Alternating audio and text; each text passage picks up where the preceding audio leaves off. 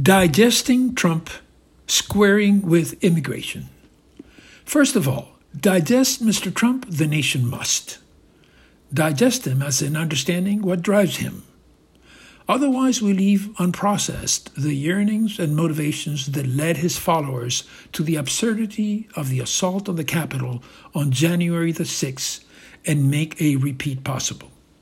Otherwise, we leave unprocessed the ongoing attachment by a significant sector of the Republican Party to a man who lacks the ability to lead. Mr. Trump can stir and inspire many people, but that does not make him a leader. A leader is a person who can work with those they inspire to elevate them through a greater understanding of what ails the nation, not simply to play to their passions. If the so called leader does not do that, then they are no more than a rabble rouser. At the very core of what divides the nation today are immigration and inequality of opportunity. I'll take immigration. There is a reluctance in the average Trump supporter to accept that immigration is essential to our path forward. Without immigrants from all over the world, not just from England and Ireland and Germany and Scandinavia, we would not be where we are. It is hard for the average Trump supporter to accept that. Without immigrants, we will not have the hard edge to answer China's challenge. Business loudly asks for them. Give me your immigrants, the business community says loudly to the world. If you want to work hard and make something of yourself, this is where you must come. The average Trump supporter, fearing they may lose standing in their own land, is reluctant to endorse that call. Trump sensed that and said to himself, This is my ticket to the White House. God knows that in all my years I've never done a thing for anyone in public life, a life mostly spent building hotels and golf courses for the rich and then filing timely bankruptcies. But I now see this great emotional need for Americans, so why not milk it? And people fell for it. Many Trump supporters realize now that something is very wrong with the man they voted for, but are having trouble moving past. Immigration has much to do with it. Immigration is not an easy subject. The rest of the world is also having trouble dealing with it. But hold on to those antipathies, and gradually nations will lose their competitive edge. Hold on to those antipathies, and you lose the stimulus for renewal. To our credit, in spite of strong nativist sentiments, America has kept its doors open to immigrants. Immigrants equate renewal.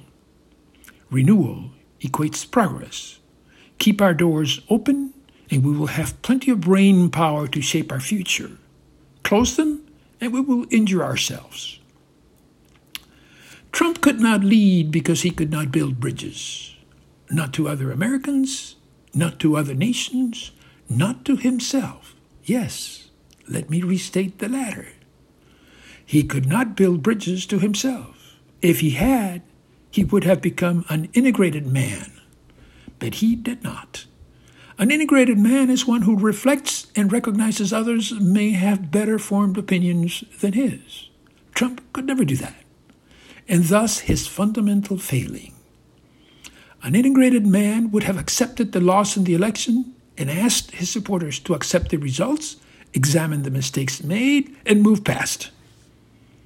An integrated man would have accepted that the doctors in the Center for Disease Control knew more about viruses than he did if he had, he would probably have won the election in spite of all his failings.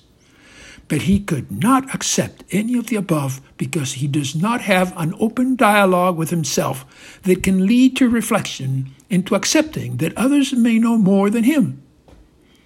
Doctors at the CDC spend all their time dealing with viruses, but Trump thought he knew more than them. Oh, but the man could tweet, oh yes, and degrade others and make stuff up, plenty of it.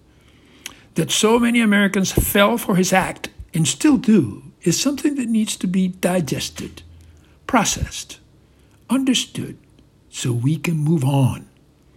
The whole nation has to process a profoundly maladjusted leader and why we chose him in 2016. that is on all of us. That is on the entire nation.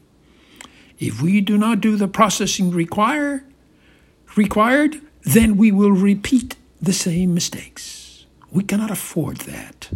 China, of course, is counting on us not doing our homework, and so are all our detractors in the rest of the world.